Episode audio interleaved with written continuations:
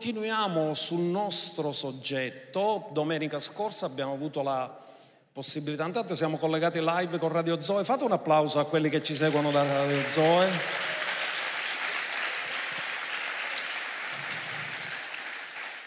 Quindi oggi parleremo, dopo la settimana scorsa abbiamo avuto la cena del Signore, abbiamo avuto modo di spiegare il patto che Dio ha fatto con Abramo e abbiamo avuto modo di spiegare che Dio ha fatto fare una cerimonia un po' particolare rispetto a quella standard che usavano i Caldei, perché i Caldei per fare un patto di sangue usavano solo un animale, mentre abbiamo visto che Dio chiede ad Abramo di usarne cinque di animali e sapete che cinque è il numero della grazia. E poi abbiamo spiegato qual era il significato. E stiamo approfondendo da qualche domenica questa e la terza parte del patto abramico questo argomento perché vogliamo comprendere fondamentalmente una cosa e chiedo di proiettare questo verso che si trova in Efesi 2:12. Efesi 2:12 Efeso dove si trovava? Nella Turchia attuale, Asia Minore si chiamava allora. Quindi Efeso era una città pagana, non era in Israele.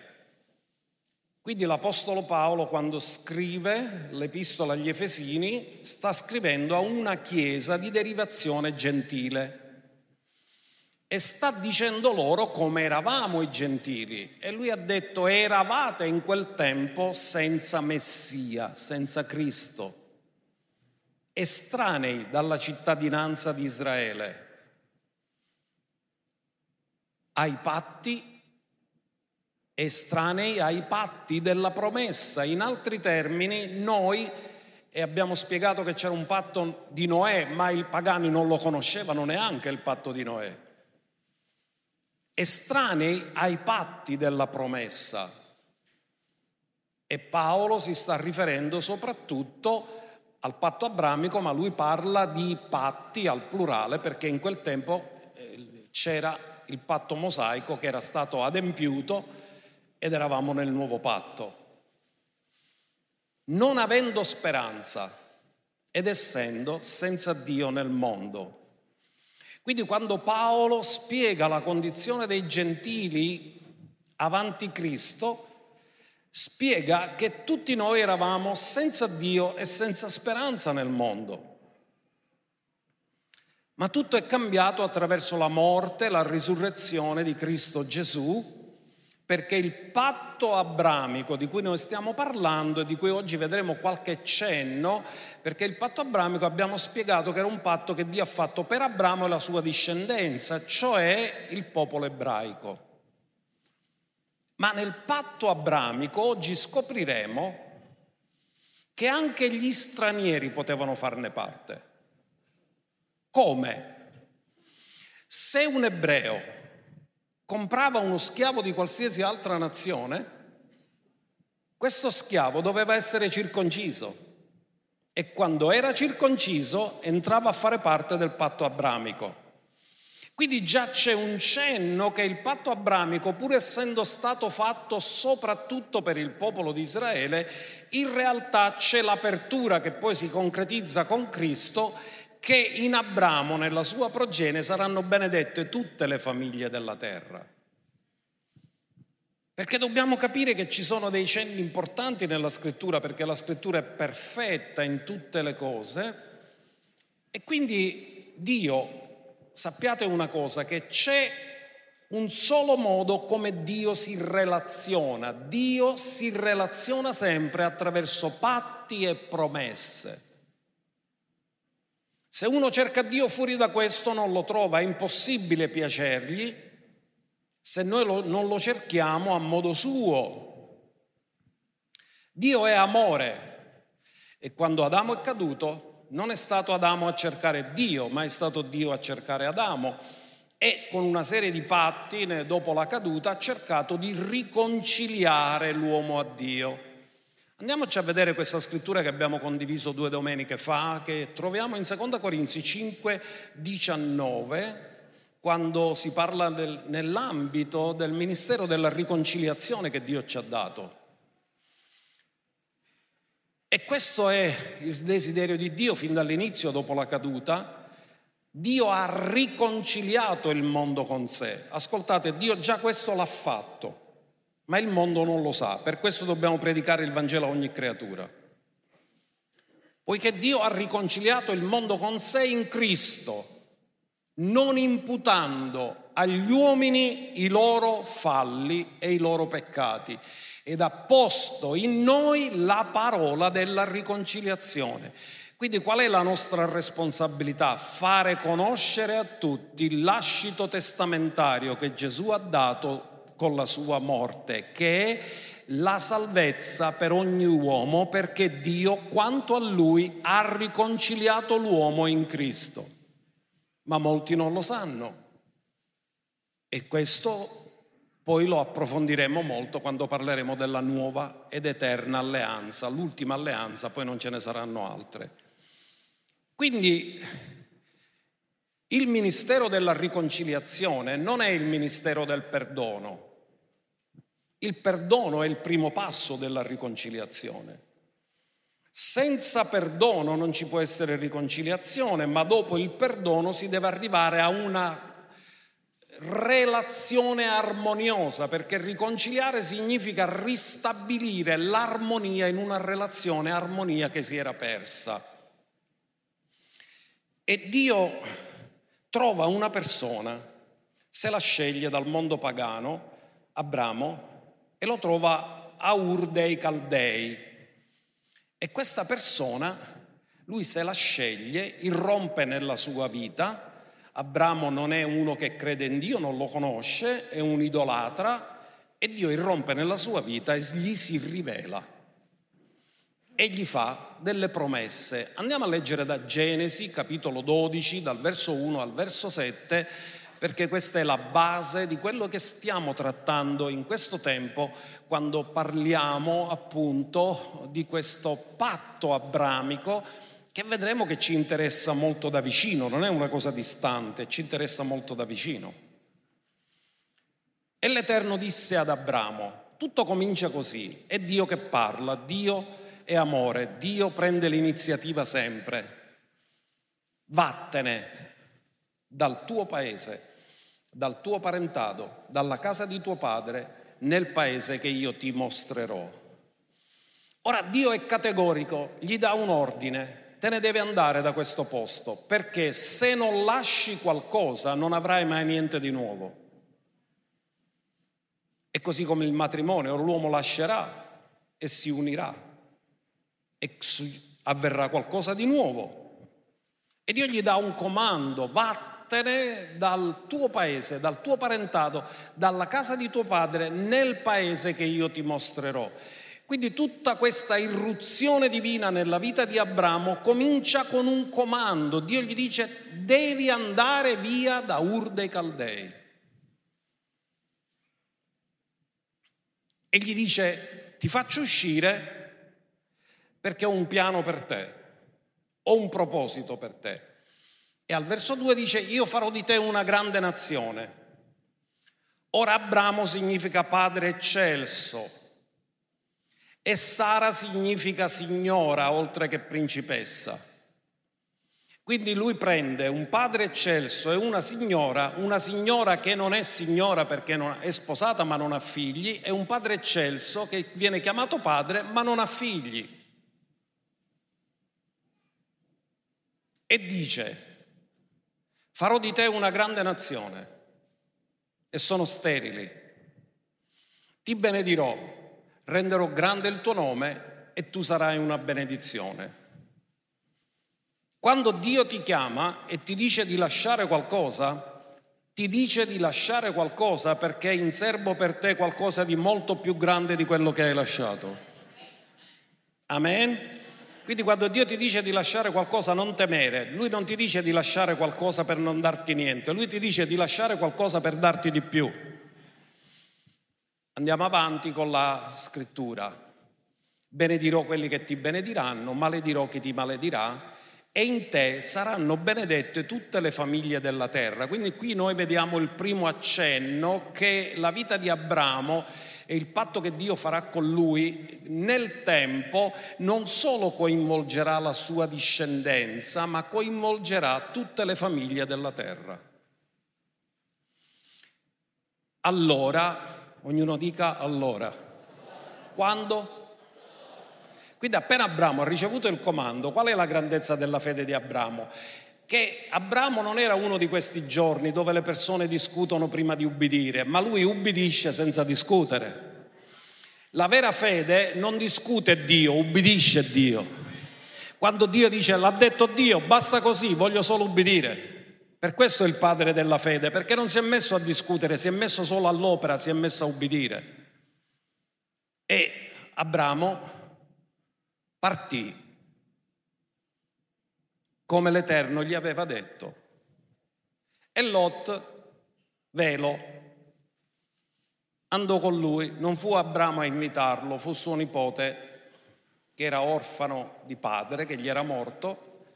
E qui Abramo fa un peccato che noi esseri umani spesso facciamo, facciamo le cose perché ci sembra male. Quindi peccato di buonismo. Vogliamo essere più buoni di Dio perché Dio gli aveva detto lascia la casa, parentato, tutto devi lasciare. Allora Abramo partì come l'Eterno gli aveva detto e Lot andò con lui. Abramo aveva 75 anni quando partì da Haran. Ora state attenti, qua non dice quando partì da Ur de Caldei. Perché molti sono convinti che Abramo partì a 75 anni da Ur de Caldei. Non c'è scritto quanti anni aveva quando partì da Ur de Caldei. C'è scritto quanti anni aveva quando partì da Haran. E Haran che cos'era? Era una parte intermedia del viaggio che loro dovevano fare per Canaan. Quindi se andate a vederlo poi nella cartina, vedete che è circa metà strada rispetto a dove dovevano arrivare di fronte alla destinazione che loro avevano. Quindi Abramo a 75 anni sterili, marito e moglie, senza speranza perché a quell'età normalmente non si possono avere più figli. Qual è la grandezza della loro fede? Che Dio gli prospetta qualcosa di impossibile e loro ci credono. La grandezza della fede è che noi possiamo credere l'impossibile, perché per Dio la parola impossibile nel suo vocabolario non c'è e quando Dio si mette a fare le cose non si mette a fare cose naturali, si mette a fare cose soprannaturali.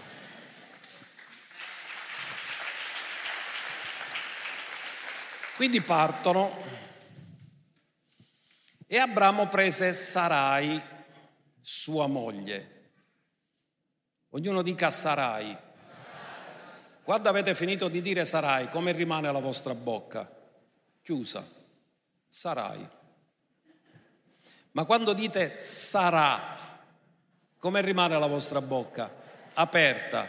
Perché prima di avere il nome cambiato Sara era meglio con Parrava, dopo che Dio le ha cambiato il nome, Avuca fu aperta per parlare la parola di Dio. Allora Abramo prese Sarai, sua moglie, e Lot, figlio di suo fratello, e tutti i beni che avevano accumulato e le persone che avevano acquistato in Aran, non in Ur dei Caldei. Quindi sta parlando del viaggio di Aran. Partirono per andarsi al paese di Canaan.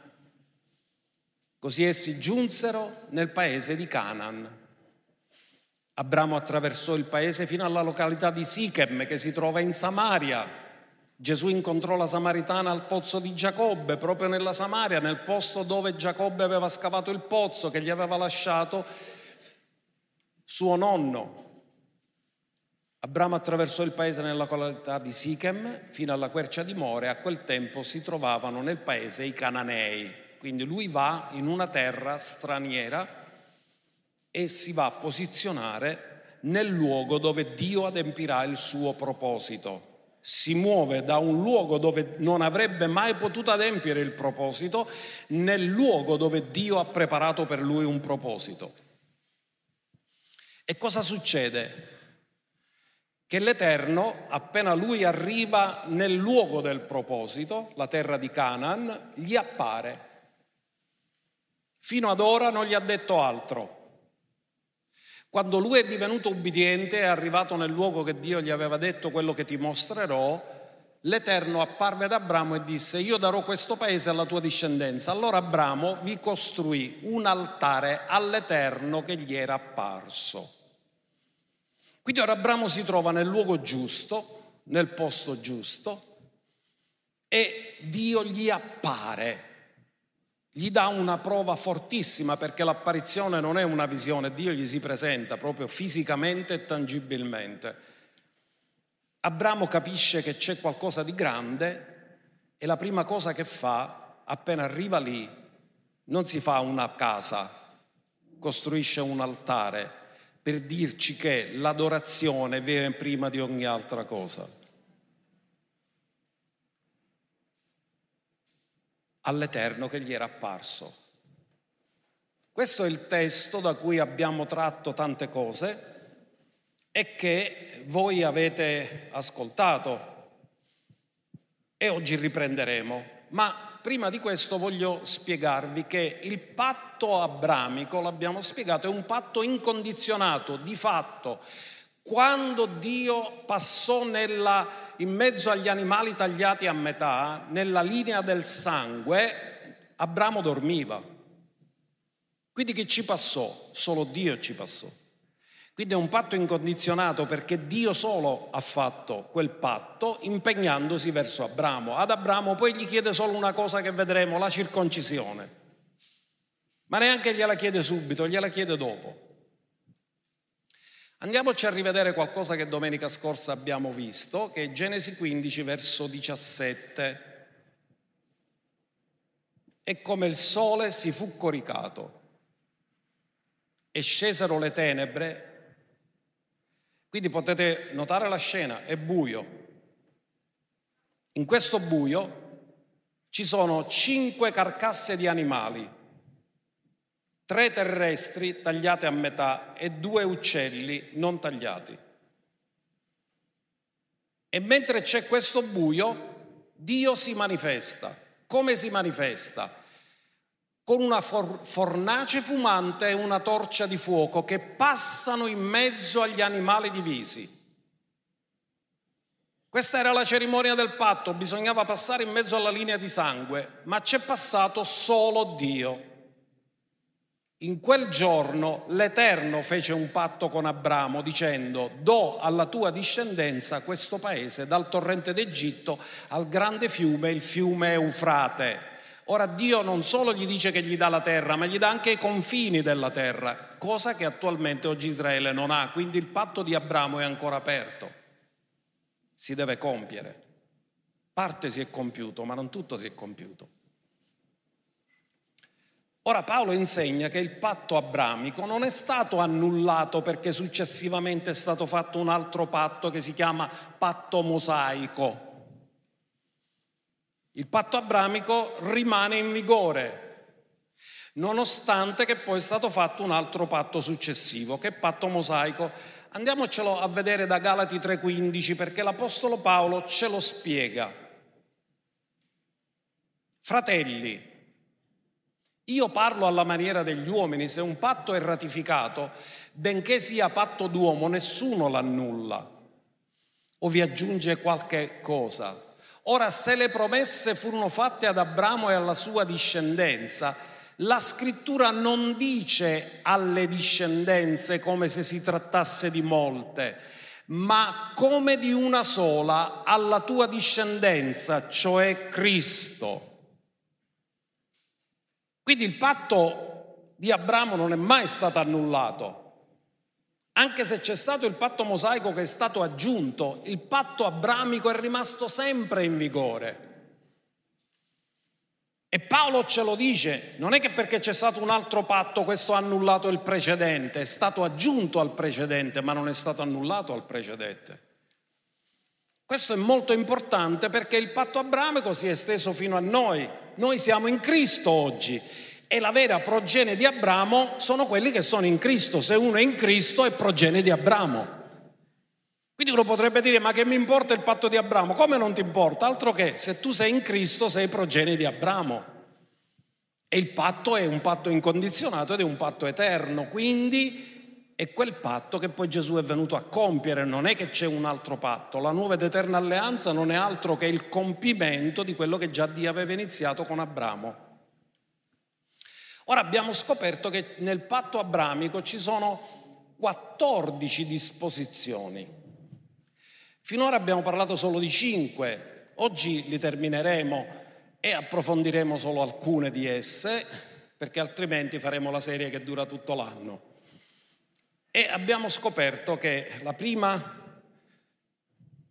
delle disposizioni che Dio ha dato è farò di te una grande nazione. E sappiamo che questo si è realizzato, Israele è divenuta una nazione, anche se è finito di essere una nazione per un certo periodo di tempo, 1948 è ritornata ad essere nazione. La seconda disposizione è la terra di Canaan. Dio dice ti darò la terra dove hai messo i piedi. La terza, Dio promette una benedizione specifica per Abramo che si realizza perché Abramo morì sazio di giorni e l'Eterno l'aveva benedetto in ogni cosa. La quarta, che il nome di Abramo sarebbe divenuto grande. Chi è che non conosce Abramo? Pure gli atei sanno chi è Abramo e tutte le religioni monoteistiche si rifanno tutte a lui. La quinta che Abramo sarebbe diventato una grande benedizione per altri. E la sesta che chi lo avrebbe benedetto sarebbe stato benedetto. In altri termini, chiunque avrebbe riconosciuto il piano di Dio e il proposito di Dio nella vita di Abramo solo per il semplice fatto di averlo riconosciuto è benedetto, mentre se si mette a contrastare quello che Dio ha benedetto, naturalmente sta credendo qualcosa che è una bugia del nemico e quando credi una bugia non hai mai benedizione. Perché la settima è che avrebbero maledetto quelli che avrebbero maledetto Abramo sarebbero stati maledetti. L'ottava, che in Abramo, l'abbiamo già letto, sarebbero state benedette tutte le famiglie della terra. E questa è stata confermata in Genesi 22, verso 18. Vediamolo. In che contesto siamo? Siamo nel contesto quando Dio dice ad Abramo di offrire Isacco. Ora Dio non gli permette ad Abramo di offrire Isacco, però vede il suo cuore che lui è disposto a farlo e lo ferma prima che lui possa fare il sacrificio, prima che lui possa uccidere suo figlio. Dio lo ferma e lui però ubbidisce. E poiché ha ubbidito, Dio gli conferma quello che gli aveva detto e dice così, e tutte le nazioni della terra Cosa gli aveva detto? In te saranno benedette tutte le famiglie della terra. Tutte le nazioni della terra saranno benedette nella tua discendenza perché tu hai ubbidito alla mia voce. Ora certo non era facile ubbidire e prendere il figlio e sacrificarlo. Ma Dio gli ha detto, poiché tu hai dimostrato che sei legato più al donatore che al dono e mi hai offerto il dono che rappresenta il tuo futuro e la tua speranza, poiché tu mi hai offerto il tuo futuro e la tua speranza, io darò futuro e speranza ad altri. Quindi Dio fa questa meravigliosa cosa, questa è l'ottava disposizione. La nona disposizione che ora approfondiremo un poco e che Dio gli darà un figlio attraverso la sua moglie legittima, perché a quel punto Abramo aveva avuto un figlio che si chiama Ismaele, ma l'aveva avuto attraverso la serva Agar. Ma ora Dio deve cercare di cambiare la mentalità di Abramo da una mente naturale a una mente spirituale. Andiamoci a vedere il racconto che viene riportato in Genesi 17 dal verso 16. Ora Dio sta parlando ad Abramo di sua moglie e dice io la benedirò e da lei ti darò pure un figlio. Notate, da lei ti darò pure un figlio. Sì, io la benedirò ed ella diventerà nazioni. Re di popoli usciranno da lei.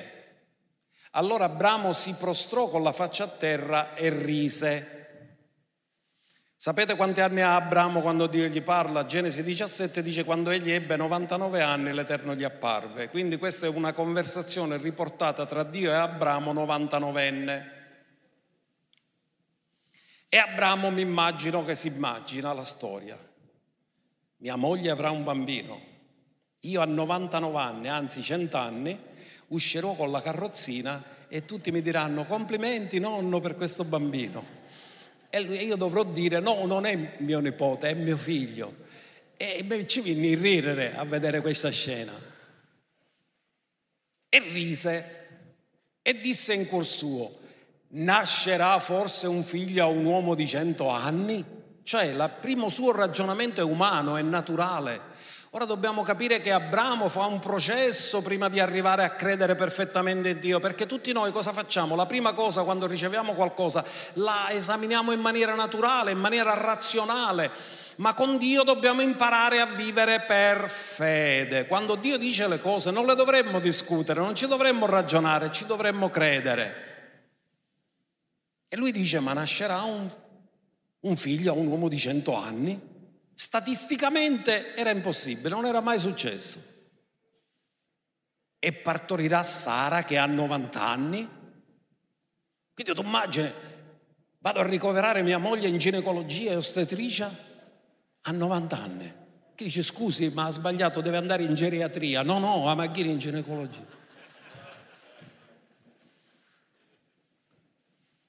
Andiamo avanti.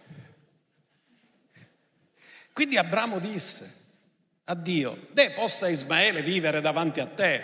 Cioè già ce l'avevano il figlio, l'aveva avuto con Agar, come dire, ma ti rendi conto che io ho 100 anni e mia moglie 90, ma che cosa mi stai dicendo?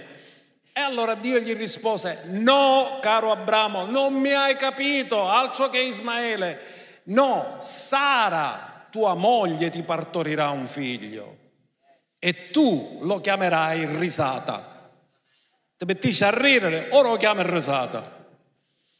Perché Isacco significa risata.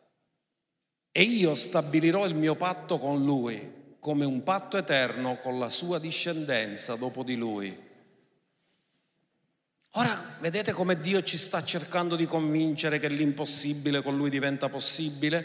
Perché ha a che fare sempre con persone che hanno una mente naturale, siamo, ragioniamo sempre in maniera naturale. Ora è molto interessante questo, perché Abramo ha avuto tre mogli, Agar, Sara, Ketura. E Dio gli dice, non ti sbagliare, vedi che io il patto lo faccio con Isacco, con la tua moglie legittima, perché io non sono abituato a fare mai nessuna illegalità, faccio tutto con legalità e il patto lo faccio con la tua moglie legittima.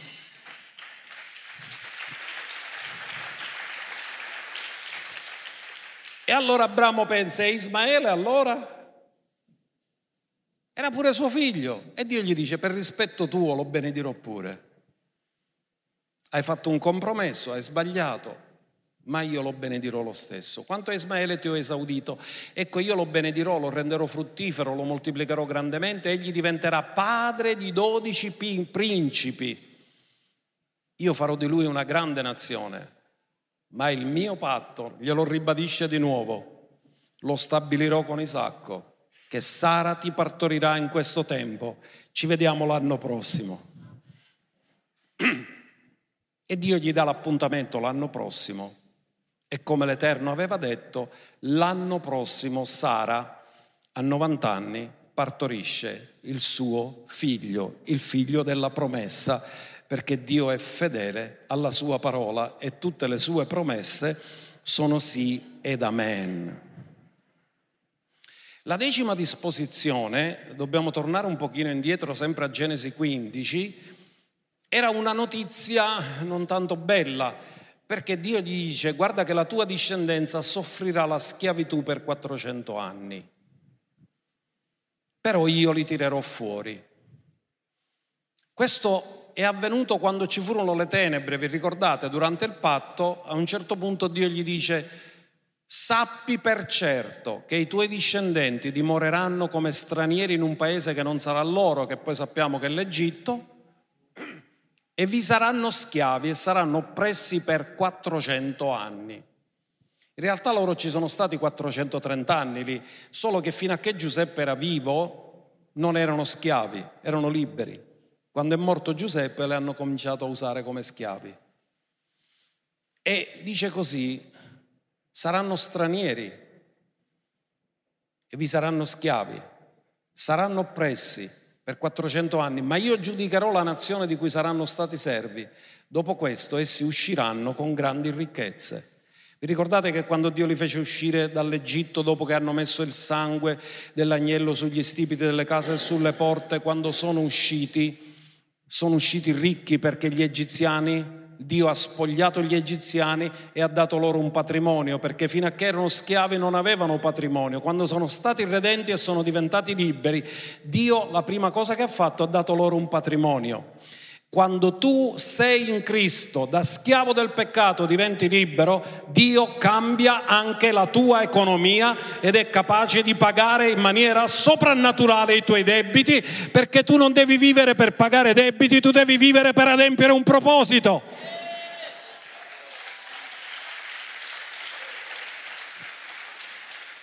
Dio è lo stesso, ieri, oggi e in eterno. Amen. E fa sempre le medesime cose. Quindi Dio gli fa un, anche un'altra promessa, che è l'undicesima, che non sarebbe uscita solo la nazione di Israele, ma anche altre nazioni. Gli stati arabi derivano in parte da Ismaele, dalla progenie di Ismaele. E il mondo arabo viene fuori anche in parte da Abramo. Ma grazie a Dio oggi ci sono molti arabi cristiani che sono passati dalla progenie di Ismaele, sono passati a Cristo e quindi sono divenuti pure loro figli di Abramo, ma della vera progenie, quella di Isacco. Dodicesima disposizione. Dio deve cambiare il nome ad Abramo perché lui si chiama Padre Eccelso e Dio aggiunge una lettera del suo nome perché il santo tetragramma che è impronunciabile YHWH è il nome di Dio impronunciabile, che significa io sono colui che sono. Due volte la lettera H si trova nel nome di Dio. E Dio cosa fa? Aggiunge una parte del suo nome, una lettera del suo nome, l'H, l'aggiunge nella vita di Abramo. E da quel momento non si chiama più Abramo, ma si chiama Abrahamo. Per poterlo pronunciare devi soffiare.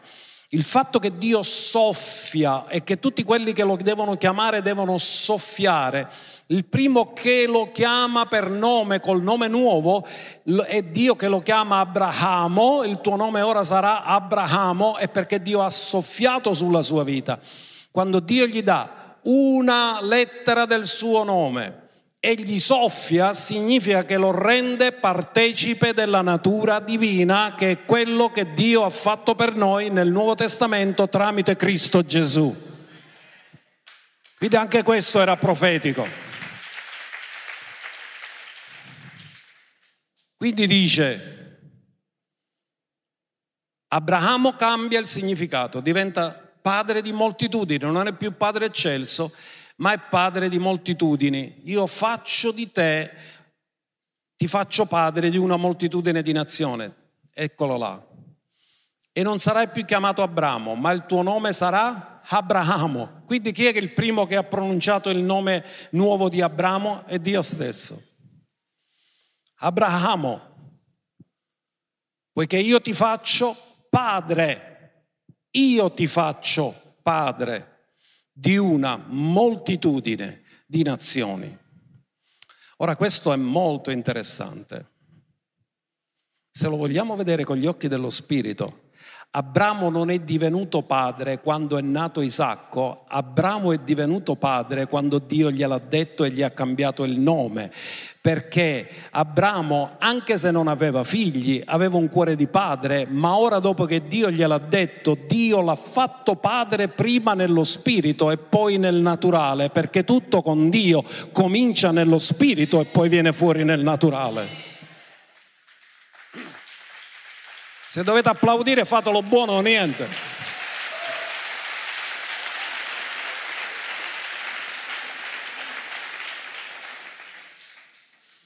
Ora c'è la tredicesima che è riferita a Sarai. Dio cambia il nome anche alla moglie.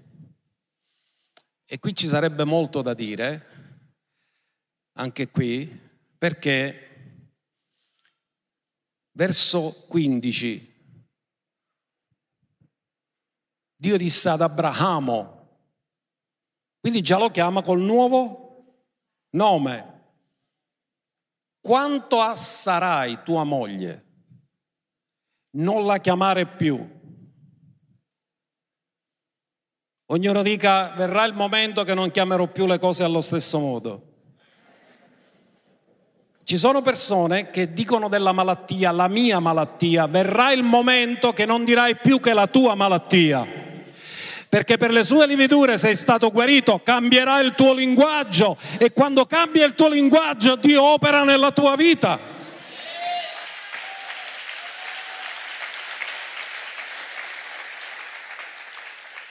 Dio non si è fermato a dire non la chiamerai più. Me ha detto come non l'avrebbe dovuta chiamare più.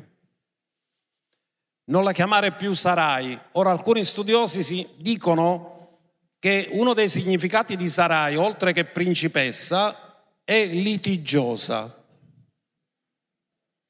Litigiosa, non aveva un carattere dolcissimo Sara. E non la chiamare più col vecchio nome con cui l'hai conosciuta. Chiamala come io la vedo. E a quel punto dice non la chiamare più Sarai, ma il suo nome sarà Sara, ma la nostra versione nasconde il fatto che è stata aggiunta un'altra H alla fine del suo nome. Quindi il suo nome sarà Sarah, con l'H finale. Dite Sarah. Avete visto che quando dite Sarah va resa vucca pieta? Mentre Sarai si chiude, perché Cai si chiude la vucca, con l'H si apre. Quindi Dio le cambia il nome e significa, uno dei significati di Sarah è signora, ma mentre prima era signora, ora è la signora, mentre prima era principessa, ora è la principessa. Quindi diventa un articolo non indeterminativo, ma determinativo.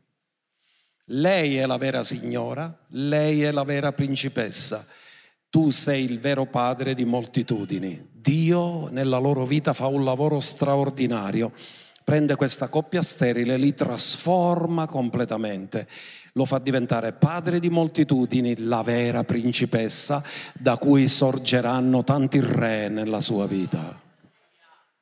Quando Dio comincia qualcosa nella tua vita, sempre la comincia per farti migliorare, mai per farti peggiorare, perché con Dio abbiamo sempre tutto da guadagnare. E beati quelli che ci credono in questo. Quattordicesima disposizione. La circoncisione. In tutto questo cosa doveva fare Abramo? Abramo doveva stabilire questa regola e osservarla. Se io vi faccio la domanda, quanti anni aveva Abramo quando è stato circonciso? 99 anni. Quindi fino a 99 anni Abramo era incirconciso.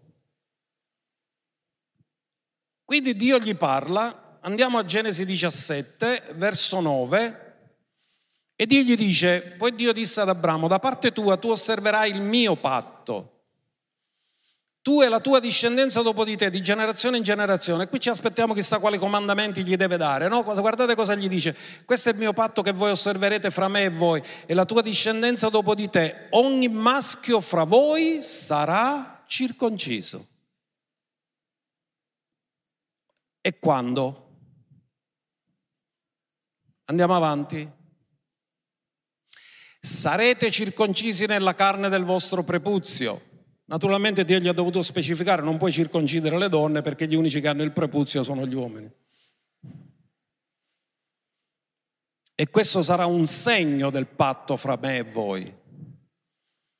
All'età di otto giorni ogni maschio fra voi sarà circonciso di generazione in generazione, tanto quello nato in casa come quello comprato con denaro da qualunque straniero che non sia della tua discendenza quindi notate cosa succede?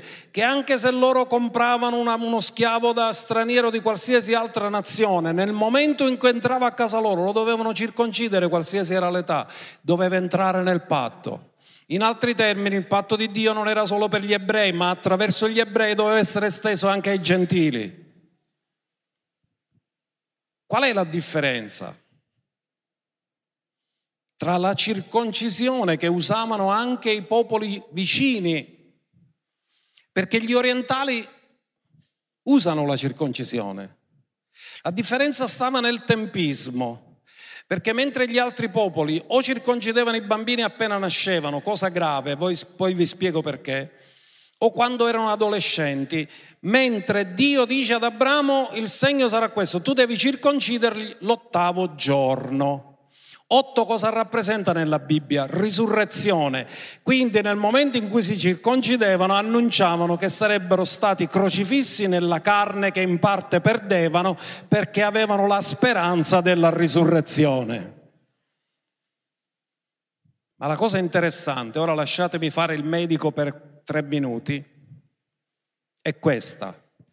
Ci sono due proteine, una proteina e una vitamina, che presiedono alla coagulazione del sangue. Tutti voi sicuramente quando avete fatto gli esami del sangue vi hanno fatto fare il test tempo di protrombina.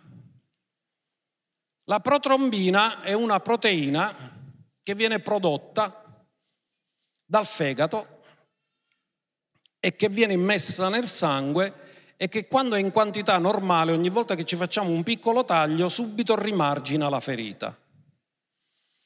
Ma l'altra cosa che serve per evitare emorragie è la vitamina K. E la vitamina K viene prodotta dall'intestino del bambino dal quinto al settimo giorno. Quindi se il bambino si fa un taglio nei primi cinque giorni rischia un'emorragia che non si ferma perché non ha la vitamina K. Ma perché l'ottavo giorno e non il settimo, visto che già c'è pure? Perché ottavo giorno è l'unico giorno in tutta la vita in cui la protrombina è al di sopra della normalità, cioè raggiunge il 110%, poi ritorna al 100%, ma solo in quel giorno della vita raggiunge il 110%. Quindi significa che in quel giorno la possibilità di un'emorragia facendo la circoncisione è pressoché zero.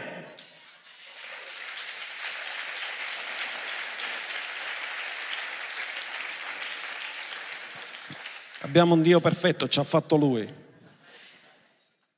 E non fa niente per caso. Questo lo potete leggere in un antico libro che si chiama Nessuna malattia di Macmillan e lui ha fatto, ci sono tutti gli studi scientifici che dimostrano che l'ottavo giorno è il giorno migliore e dove la possibilità facendo un taglio, perché poi la circoncisione significa incisione circolare e si toglie tutto il prepuzio e facendo un'incisione esce sangue e se tu non hai il sistema che blocca l'emorragia rischi di morire dissanguato. Quindi vedete che Dio gli dice lo devi fare l'ottavo giorno. Questo è il giorno in cui tu devi fare questo. E andiamo a vedere a che punto eravamo arrivati. Sì, sì, tanto che chi è nato in casa tua come chi è comprato con denaro dovrà essere circonciso, il mio patto nella vostra carne sarà un patto eterno. Difatti dice, se è un patto eterno, allora anche noi dobbiamo essere circoncisi. Ora ci arriviamo. Anche noi siamo stati circoncisi, ma non di una circoncisione fisica, ma di una circoncisione spirituale. E il maschio incirconciso, che non è stato circonciso nella carne del suo prepuzio, sarà tagliato fuori dal popolo. Ora ascoltate bene qual è il principio. Dio fuori dal patto non vuole relazione. Se tu ti relazioni con Dio, ti relazioni attraverso un patto il patto di sangue. Gesù cosa ha detto? Questo calice è il nuovo patto nel mio sangue. Bevetene tutti significa partecipate a questo patto, perché fuori dal patto Dio non si relaziona. Sarà tagliato fuori dal suo popolo perché ha violato il mio patto. Ora non è che dovevano fare chissà quali grandi cose per entrare nel patto. Dovevano fare morire solo una parte della loro carne ma la domanda è, Abramo è stato circonciso? Sì, a 99 anni. Genesi 17, 24, non so se ce l'hanno a disposizione i fratelli. Se non ce l'hanno a disposizione, ve lo leggo io. Ora Abramo aveva 99 anni quando fu circonciso nella carne del suo prepuzio. E Gesù, quando ha versato la prima volta il suo sangue, quando è stato circonciso, perché anche Gesù è stato circonciso. Vediamo Luca 2 verso 21, quando si parla della circoncisione di Gesù. E quando furono trascorsi gli otto giorni dopo i quali egli doveva essere circonciso, gli fu posto nome Yeshua, il nome dato dall'angelo prima che fosse concepito nel grembo. Ricordate che l'angelo gli disse, tu gli porrai il nome Gesù perché sarà lui che libererà il popolo dai peccati. Ma quando è che gli fu dato il nome? Quando è nato o quando è, nato, è stato circonciso? In altri termini, il nome gli fu attribuito quando Gesù è entrato nel patto abramico attraverso la circoncisione.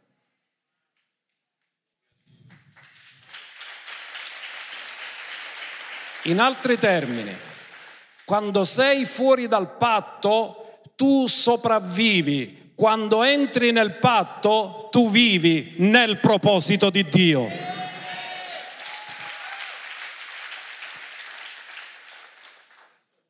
Quando sei fuori dal patto sei vivo, quando entri nel patto sei vivente.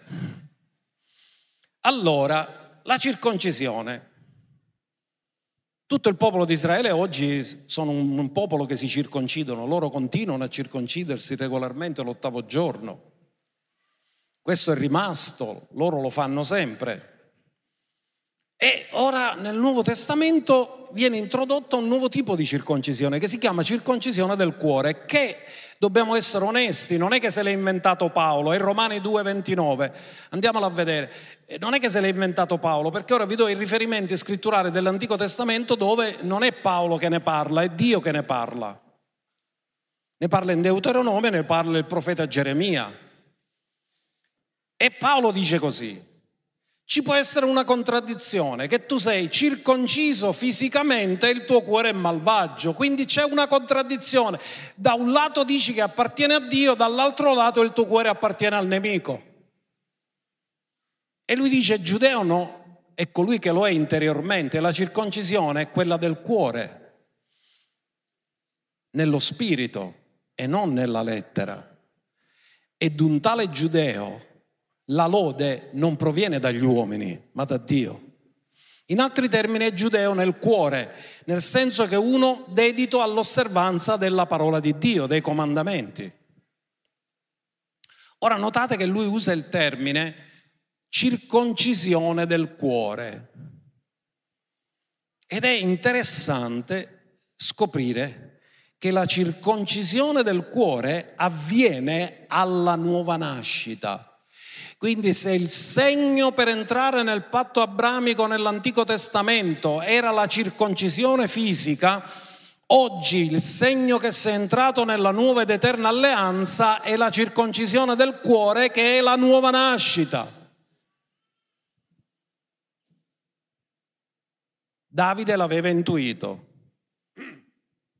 E nel Salmo 51:10 Davide è figlio di Abramo, Davide è circonciso, Davide è ebreo, Davide è nel patto con Abramo, Gesù è della progenie di Abramo e della progenie di Davide. E Davide si rende conto che anche la circoncisione che ha e il patto a cui ha aderito non hanno cambiato il suo cuore. E guardate cosa prega nel Salmo 51:10. O Dio, non riforma, ma crea. Se uno è in Cristo egli è una nuova. Davide cosa sta bramando? La nuova creazione crea in me un cuore puro. Sono circonciso, ma il mio cuore non è puro. Crealo. Questo è il grido di Davide che l'uomo secondo Dio, profeta, si rende conto, c'è una contraddizione tra quello che io dichiaro di appartenere a te, però il mio cuore ho bisogno che sia rinnovato, ricreato. E rinnova dentro di me uno spirito saldo salvezza e rinnovamento dello Spirito nella nostra vita, che poi lo trovate nel Nuovo Testamento. Davide, essendo profeta, ha profetizzato quello che Dio avrebbe fatto nel futuro. E glielo chiede, crea in me un cuore puro, circoncidimi tu. E guardate che nel libro del Deuteronomio 30 verso 6 Dio aveva detto, l'Eterno il tuo Dio circonciderà il tuo cuore e il cuore dei tuoi discendenti affinché tu ami l'Eterno il tuo Dio con tutto il tuo cuore, con tutta la tua anima e così tu viva. Chi è che la farà questa circoncisione? L'Eterno il tuo Dio. Quando è che ci ha circonciso l'Eterno il nostro Dio? Quando noi morti con Lui siamo risuscitati con Lui.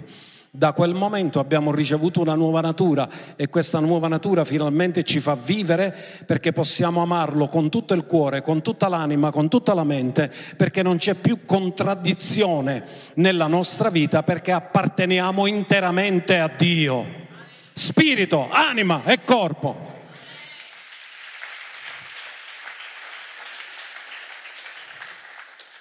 Ma anche Geremia 4:4, ora questo parla della circoncisione che dobbiamo fare noi.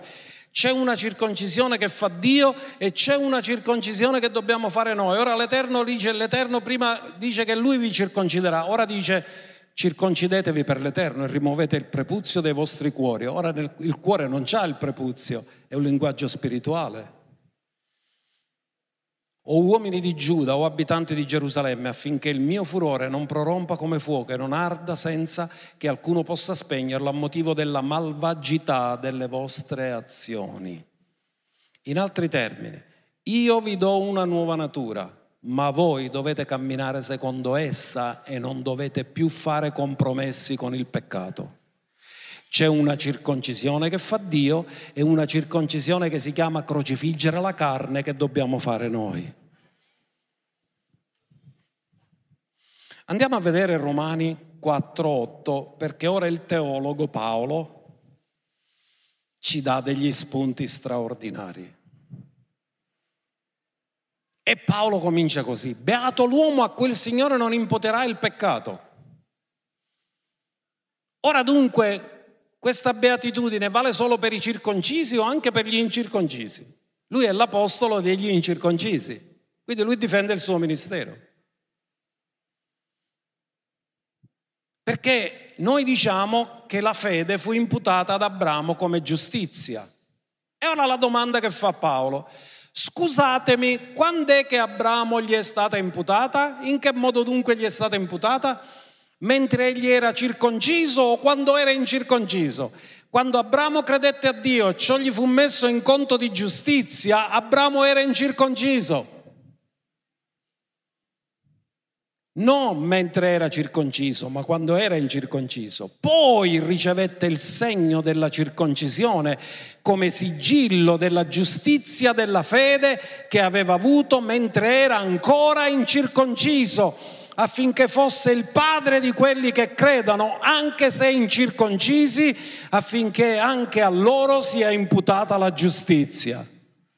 Quindi Abramo è giustificato da incirconciso e rappresenta i gentili e giustifica, poi riceve il segno della circoncisione e rappresenta gli ebrei. Lui è il padre della fede degli ebrei e dei gentili.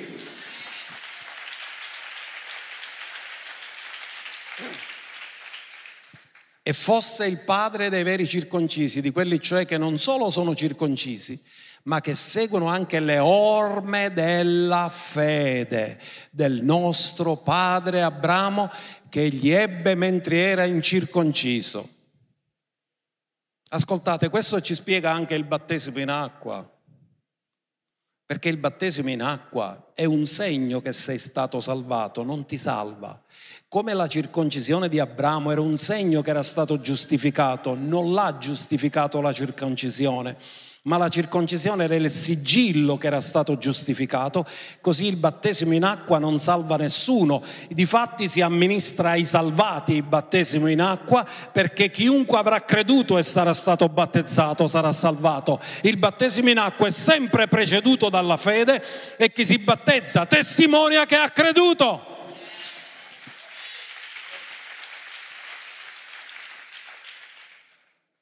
Ora guardate cosa dice. Infatti la promessa di essere erede del mondo, scusate, chi sono gli eredi del mondo? La progenie di Abramo è erede del mondo. Sei progenie di Abramo, sei in Cristo, sappi una cosa, tu sei erede del mondo perché noi regneremo con lui. La promessa di essere erede del mondo non fu fatta ad Abramo e alla sua progenie mediante la legge, ma attraverso la giustizia della fede. Mamma mia che teologo meraviglioso è l'Apostolo Paolo. Appena arrivo in cielo me la abbracciare tutto e me la basare tutto. Come sa spiegare lui le cose. È fantastico. Quindi Abramo, a che verso siamo arrivati? 13. Quindi Abramo riceve per la sua fede di essere il padre dei circoncisi e degli incirconcisi. In altri termini, ha prefigurato che Dio avrebbe giustificato i gentili in Cristo Gesù. Ora, perché Dio comincia con la fine in mente, noi ci arrivavamo a picca a picca, ma già lui lo sapeva in partenza. Ora andiamo a vedere Colossesi 2.10, dal 10 al 12. Perché anche qui Paolo in Colossesi parla della circoncisione di Cristo. E voi avete ricevuto la pienezza in lui, essendo egli il capo di ogni principato e potestà, nel quale siete anche stati circoncisi di una circoncisione fatta senza mano d'uomo. Quindi non è fisica, è spirituale. Non è la mano dell'uomo, è la mano di Dio. Ma dalla circoncisione di Cristo. Ognuno dica, io ho la circoncisione di Cristo. E stavolta lo potete dire pure le sorelle che siete state circoncise, perché non ce n'è maschio né femmina in Cristo. Mediante lo spogliamento del corpo dei peccati della carne. La prima circoncisione rimuoveva una parte della carne. L'ultima circoncisione ha crocifisso tutta la nostra carne, inchiodata sulla croce. È la circoncisione di Cristo. E il verso 12, essendo stati con lui sepolti nel battesimo, non vi confondete, non è il battesimo in acqua, è il battesimo nel corpo di Cristo nel quale siete anche stati risuscitati con Lui. Quindi quando noi siamo morti, la nostra carne, non solo una piccola parte è morta, ma tutta la nostra carne è stata crocifissa con Cristo. E poi siamo anche risuscitati con un cuore nuovo, mediante la fede nella potenza di Dio, che lo ha risuscitato dai morti quando Dio ha risuscitato dai morti, si è realizzato la preghiera di Davide, crea in me un cuore puro e ristora in me uno spirito saldo. Sei nuova creazione. La nuova creazione è circoncisa, ma non di una circoncisione fatta da mano d'uomo, è circoncisa della circoncisione di Cristo, la circoncisione del cuore. Ma la circoncisione rappresentava appartenenza Nell'Antico Testamento per fare parte del patto di Abramo ti dovevi circoncidere, nel Nuovo Testamento per fare parte del patto di Cristo devi nascere di nuovo. Se uno è in Cristo, egli è una nuova creatura. Le cose vecchie sono state inchiodate sulla croce, sono passate, ecco tutte le cose sono diventate nuove. Crea in me un cuore puro, è diventato una realtà nella nuova creazione.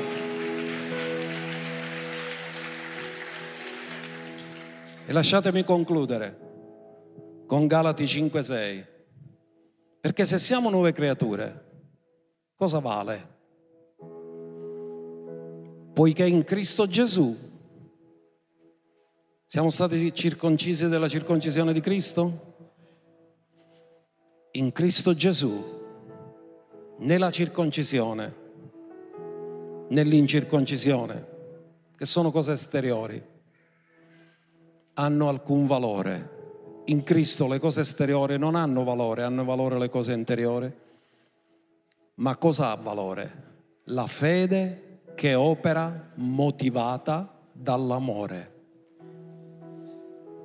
Vuoi sapere se realmente stai aderendo a Cristo? Te ne puoi accorgere, perché la tua fede è motivata sempre dall'amore.